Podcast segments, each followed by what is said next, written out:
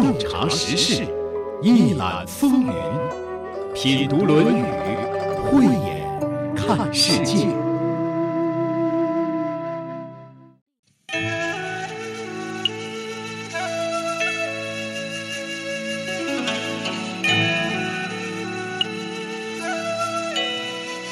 太熟悉的旋律了，您听出来了吗？这是《三国演义》的片尾曲。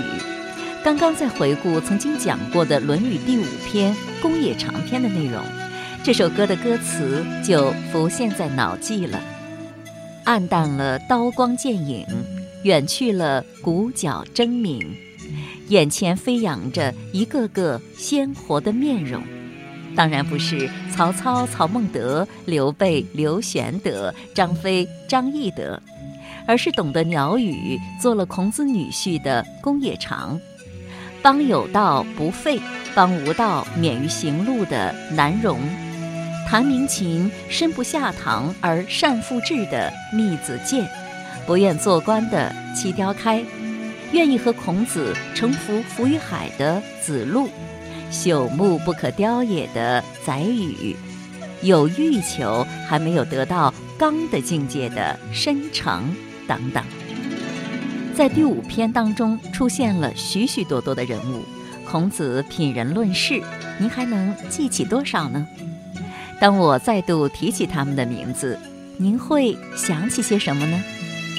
我想起了孔文子。孔文子在私德方面多处有亏，可当子贡问起来的时候，孔子还是谈到了孔文子敏而好学、不耻下问的优点。古人隐恶扬善的智慧在此彰显出来。还有子产，郑国的宰相，一个去世之后令孔子流泪感叹的人。作为一个已经处于没落状态中的国家总理。面对南北两大国家的倾轧，他坚持原则，坚持合理诉求，赢得了强国的尊重，也为自己的国家赢得了一席之地。说到这里，我觉得他和晏子晏平仲挺像的。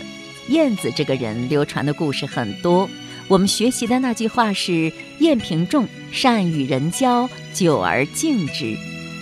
关于这一章。我印象最深的是他和国君的交往，他把国君的过错揽在自己身上，而让老百姓对国君感恩戴德，真的是处事明白，识得大体。让我觉得挺有意思的是，这个人帮人家借醋的微身高，在很多人看来还蛮热心的一个举动，却让孔子看出了虚伪。我觉得孔子真是明察秋毫，眼里揉不得一点沙子。对了，三思而后行的季文子也值得说一说。孔子竟然认为不必三思，二思就够了，因为做事情贵在刚毅果决，思忖太多就会产生私心，不值得称道。哇，不愧是孔子，看事情入木三分，佩服。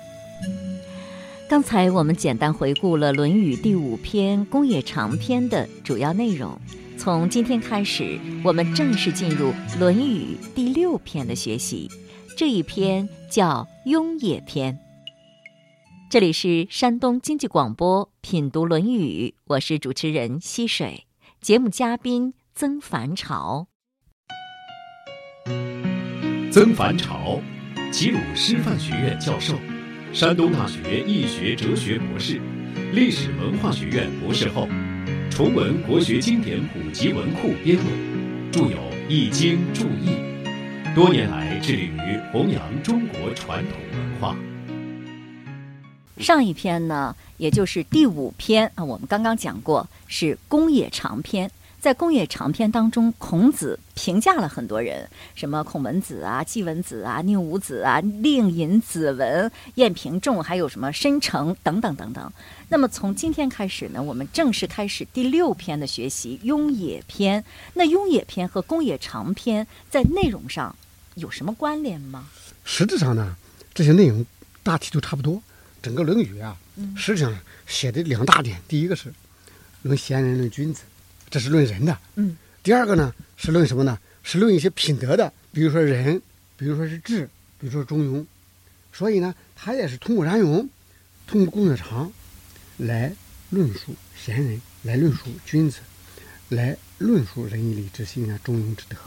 所以从内涵上来讲，它有它内在的一致性。所以在北宋那个邢兵所搞的那个《论语著述》一样，就是说此篇大体与前篇类似。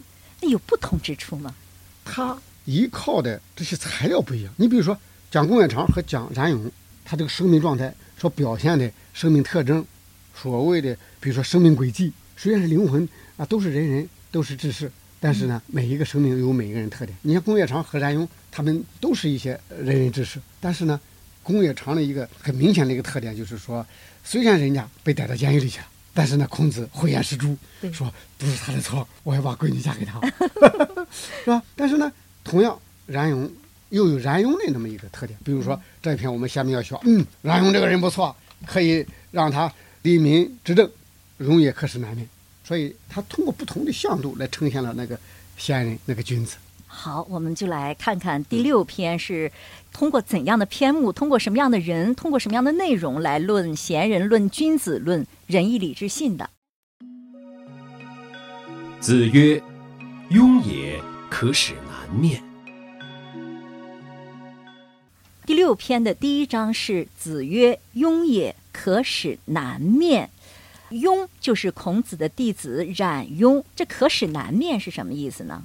可使南面呢？如果从一般意义上来讲，在古代那个执政者或者是尊贵者，基本上就是叫背北朝南，或者是叫坐北朝南。因为从地理位置上，大家都知道，太阳从东方升起，西方落下，在整个的南面，尤其是中午是正南方，所以是是一种向阳。所以《周易》中有一卦就是离卦，就是那个离开的离，但是离又有光明那个意思哈，就是说。周易的这一卦离卦，体现了一个君子向明而治。向明而治呢，实质上就是圣人南面而听天下，所以这就是我们说的南面。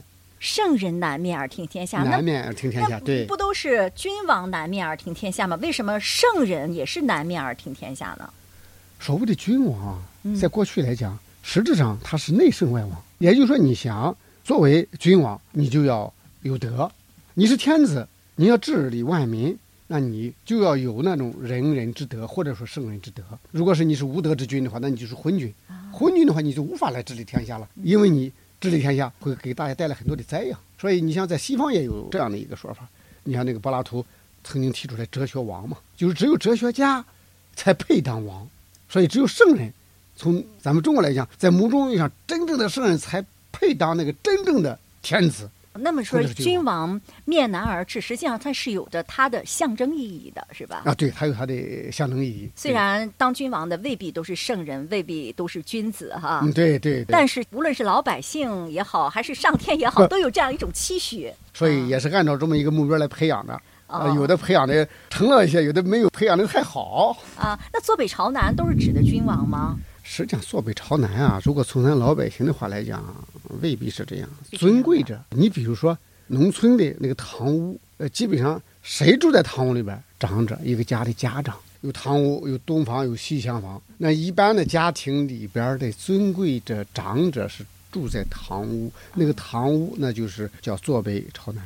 那这里孔子说：“庸也，冉雍可使南面，就是说他可以坐北朝南了，就是他可以坐在尊位了。”啊，对，那什么意思呢？一个是冉雍这个人很有德，呃，一个是冉雍这个人很有才，他也做过官儿，当过政，还可以当更大的官儿。哦，是这样的。对啊，就是说冉雍你可以有更大的发展啊。对呀，可以啊。啊，如果有更大的作为，嗯，对，可是难免。这里实际上就是对冉雍的一个评价，还是对冉雍的一个建议呢？这里边应该是对冉雍的一个评价。呃，就像冉雍，他在《论语》中的四科中，他属于德行科。而且有意思的是，德行科的四个人，虽然冉雍排在第四，嗯，但是前三个都不幸短命而亡。颜渊，呃，死的时候是四十一岁。啊，对啊。闵子骞也很年轻，也很年轻。然后冉伯牛是得病死的，得病死了了重病了。啊，对呀、啊，孔子都不不能进屋看他，就伸出手来、拉拉拉手。啊，对呀、最后一个仲弓，仲弓，嗯，他是活得比较年长。对他再一个，他从这个德行也好，他从这个正事也好，他都发挥了他的作用。说到冉雍这个人，我觉得还是有必要再给大家介绍一下的。我们说的这个仲弓呢，就是冉雍，冉雍字仲弓。我听到一个说法说冉耕、冉雍，再一个就是冉求，大家很熟悉的冉有。有人说是兄弟仨，也有说是冉雍是冉耕儿子的，有没有考证过？到底是怎么回事儿啊？这个有这个说法，一般的说法是三兄弟。嗯同时呢，也有你刚才所说到的，有的说冉雍是冉雍的儿子，但这个说法呢，实际上没有直接材料。我看到的其中的一个材料呢，他是说了几个关系啊，比如说有曾皙、曾子，再比如说某某，然后就说到了所谓的叫冉庚、冉雍，而前面的那两三对儿嗯，都是父子关系。哦所以有的人就以这么一个小旁证材料哦，推那冉雍可能是冉耕的儿子，所以只是一个旁证材料，没有直接材料。那您说这兄弟仨有什么直接的材料印证吗？兄弟仨呢，实际上是你比如说我到菏泽去的时候啊，他们有那个冉子祠，然后我听他们说的，就是类似于那个家谱，然后往前往前追，往前追。但是这个家谱呢，实际上也属于一种传说资料了。不是，它有记载吗？家谱上那呃，也是一种传说记录的。呃，那那是啊，它根据说法记录的，它已经这个文献不足征嘛。在哦古代的文献、先秦文献好多都是不足征的，家谱实际上也是不足征的。家谱有的是可足征的，有的也未必就一定是可足征的。哦，因为家谱它在某种意义上，它有的是根据了一些历史的文献的资料，嗯有的是根据了一些口头的一些传说，再加上历史的久远和漫长，再加上枝枝节节分的很多，分的很多，你往前去追追追追，有的时候你连不起来。好，那么根据冉氏的家谱，嗯冉庚、冉雍、冉求是兄弟仨。据说冉雍、冉求、冉庚的母亲是父亲的一位续弦的这样一位妻子，还不是同一位母亲的孩子。哎，不是，叫同父异母。同父异母的孩子。对对。但是这个母亲很贤淑，很重视学业，她把三个孩子都送到孔子那儿去读书了。所以他们三个很幸运啊，都成了咱们孔圣人的学生。是啊，而且成为一代贤达。这又是一位母亲造就的三位贤人，是吧？那是啊，是就像咱们说到关于孔子的母亲颜真在一样，嗯那实际上呢，这是一门三贤啊。孔庙中有四配、十二哲，实际上他们就在这个十哲之中。我觉得一门三贤，而且都名列孔门十哲当中，我觉得太了不起了。那是啊，确实很了不起。你想，就像咱们这次要分享的这个冉雍这个人，就非常的了不起啊。孔子都告诉我们，冉雍可以吃南面，甚至就产生了一种争议，说是不是可以当诸侯、当天子啊？对，有这种说法，有这种解释。不过也有人认为这种解释不可靠，因为他认为这种解释呢比较狭窄。冉雍你可以做诸侯了，或者做天子，这似乎不太像孔子说的话吧？这样的话就是图谋君位的意思了嘛？实质上哈，可以说是主政一方。在某种意义上，修身齐家治国平天下。你如果说一个人有平天下的志向，完全可以有机会可以当天子嘛。哇，你觉得是孔子有可能是这个意思的？孔子未必对冉雍一定有这个意思，但我们从孔子的理论上来推，也就是说，孔子要求每一个人要修身齐家治国平天下。你在外边从政，你在家里何尝不是从政呢？孝也好，悌也好，尊老爱幼啊，你能够把家治理的好好的，能够把一方治理的好好的。如果说就像过去尧舜禅让的时候，那有人禅让给你，你有这样的德行，能够治天下，你未必不造福老百姓啊。哦，我明白了。那孔子在这里说的意思就是说，冉雍有治理天下的才干。对，不一定说我非得是去抢你的王位、去僭越的问题，实质上是我们要有那个治理天下的才干。至于说你有没有这样的机会，那完全看你在命运中有没有这样机会了，不是说我非得去抢人的位儿，哦，我明白了。冉雍好厉害，他有治理天下的才干。啊，他可以治理一方吧。哇，那真的是大才。当然，冉雍似乎也没有当太大的官，我我只知道他在季氏当过宰，是吗？啊，对，当过家臣。啊，对对，当过宰。呃，子路也当过宰，冉雍也当过。他们这先后顺序您能清楚吗？他们三个应该是时间上相互接续，也就是说是子路最早，接着是冉雍，接着子路，最后是冉求。据说哈，我听到冉雍做季氏家臣的时候，似乎没当多长时间，没干多久。有一段记载是说，事三月，就是在这个季氏家里啊，干了三个月。虽待以礼貌，季氏呢对冉雍虽然很礼貌，而谏不能进行，言不能尽听，随辞去，服从孔子。就是说，冉雍在这里干的时候，他的进谏，他的意见。既是不能够都听，也不能够都做，那他认为没大有意思，我就不干了，我就辞职了，继续跟着孔子。你通过这段材料啊，就是说我不是来当官的，我是来做事的，我是来通过当这个官儿把事做好，让这一方之民能够因我而受益的。就是说，他们这些贤人也好，君子也好，他们内有德。外有才，而且呢，我这个德和才不是用来让你拿着当花瓶的。也就是说，我要真真正正的在你所提供的舞台上，用现在的话来讲是干事创业、造福一方的，不是说混碗饭吃。我说了你也不听，我的建议你也不采纳，你照样按照你自己的主张，你的主张。那不一定比我的好，因为我毕竟属于有德有才嘛，毕竟是至圣先师一个好老师教出来了一个好徒弟。呃，我又有德，我又有才，那就是说我的这个德才是能够造福一方。那你不用的话，我在这就浪费了，浪费了，我还不如跟着我老师去学习去。是你说到这儿，我就想起了孔子的另一位弟子叫闵子骞。对呀，闵子骞。啊，他也是季氏让他去避那个地方。费县，嗯，当一个宰，嗯，他也说善为我辞焉，不答应的话，我就去问上了。啊，对呀，就是这个事啊。实际上很多人都是这样，你包括演员，他一辈子没当官，实质上你要是看一些材料的话，那就是说也有人可以请他去当官。那他说，那我还真不如跟着我老师学习呢。我们能够看到哈，实质上呢，这些贤人啊，这些君子啊，他追求的一个是一个什么呢？追求的一个道和德，来求道。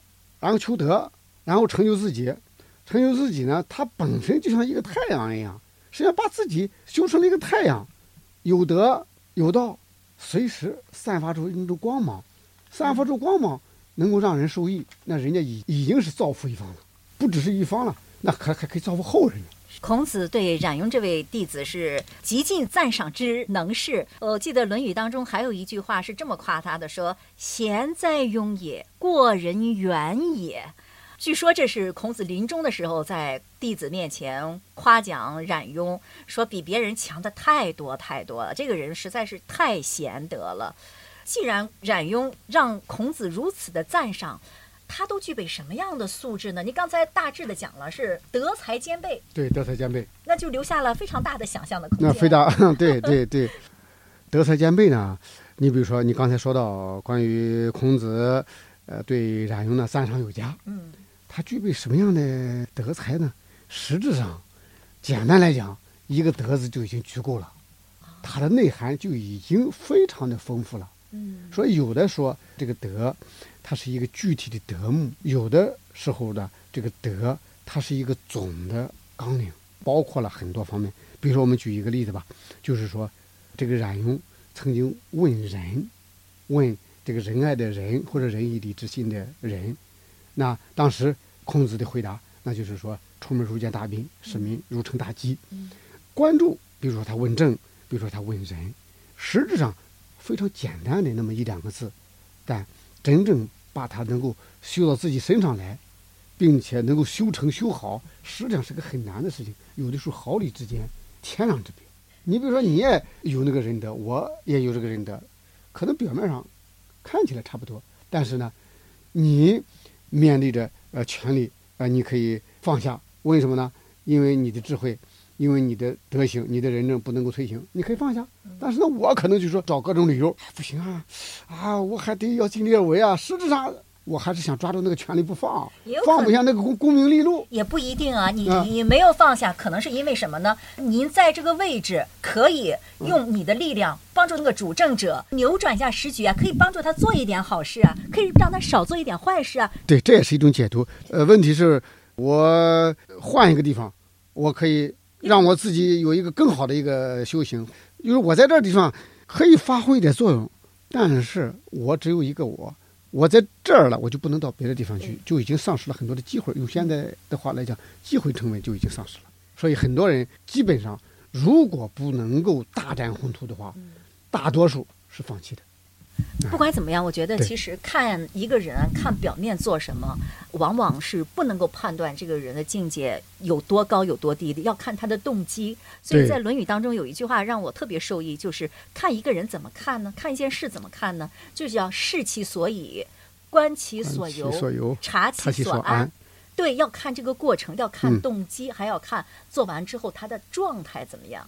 我觉得要整体的看下来，才能知道这个人到底怎么样。你看，这都是咱们呃为什么要读《论语》这本书？它有很多的金言，呃，而且让人读了非常的受益。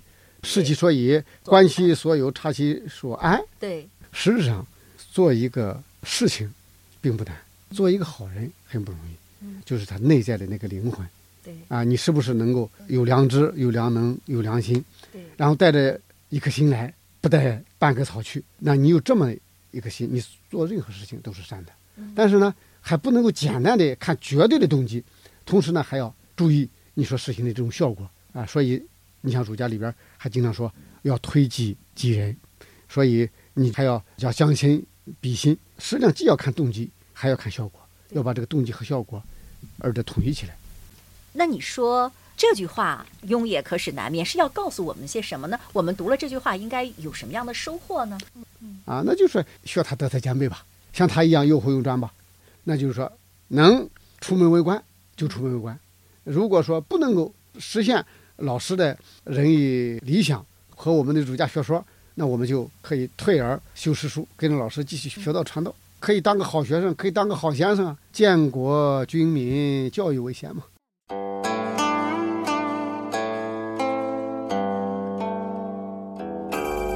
说到冉雍这个人，恐怕您不会感到陌生吧？以前我们讲过，就是那位不善言辞的人。或曰：“雍也，仁而不佞。”有人说冉雍这个人有仁德，却不善言辞。孔子听了之后说：“焉用佞？欲人以口己，屡增于人，不知其人，焉用佞？何必要有口才呢？”伶牙俐齿地同别人争辩，常常被人憎恶。我不知道他是否达到了人的境界，但是何必要有好口才呢？听起来，孔子他完全不介意一个人是否能说会道，他认为这并不重要。冉雍的家乡就是我们山东，他是菏泽人，菏泽东。七公里的地方，坐落着一个三百多户人家的小村镇张石店，古名茶固坡冉贤镇，就是冉子的故里。村里的居民冉姓比较多，这里还保留着先贤冉子重公祠，里面塑有冉耕、冉雍、冉求的塑像。冉氏族谱当中是这样记载的：李娶严氏，生长子耕。次子雍，严氏死，又娶公西氏，生求。后公西氏闻孔子设教缺礼，命三子往从学焉。其实，不仅在菏泽的冉子仲公祠里有他们三兄弟的塑像，在孔庙里也有他们的一席之地。他们位列配享孔庙祭祀的十二哲之中。我们知道，在孔庙当中塑化形象和孔子一同享受祭祀是至高无上的荣誉。那你知道能进入孔庙的都有谁吗？从元代开始，在孔庙与孔子一同享受祭祀的是这么四个人：颜渊、曾参、子思、孟轲，称为四配。如果说四配，是祭孔的时候陪祭的第一个等级，那么十二哲就是第二个等级了。孔子曾经用德行、言语、政事、文学四个科目来评定他学生的优长。在德行科方面表现特别好的有这么四位：颜渊、闵子骞、冉伯牛、仲弓。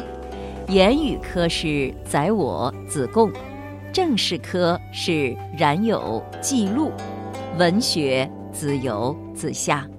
这十个人被公认为孔子的好学生。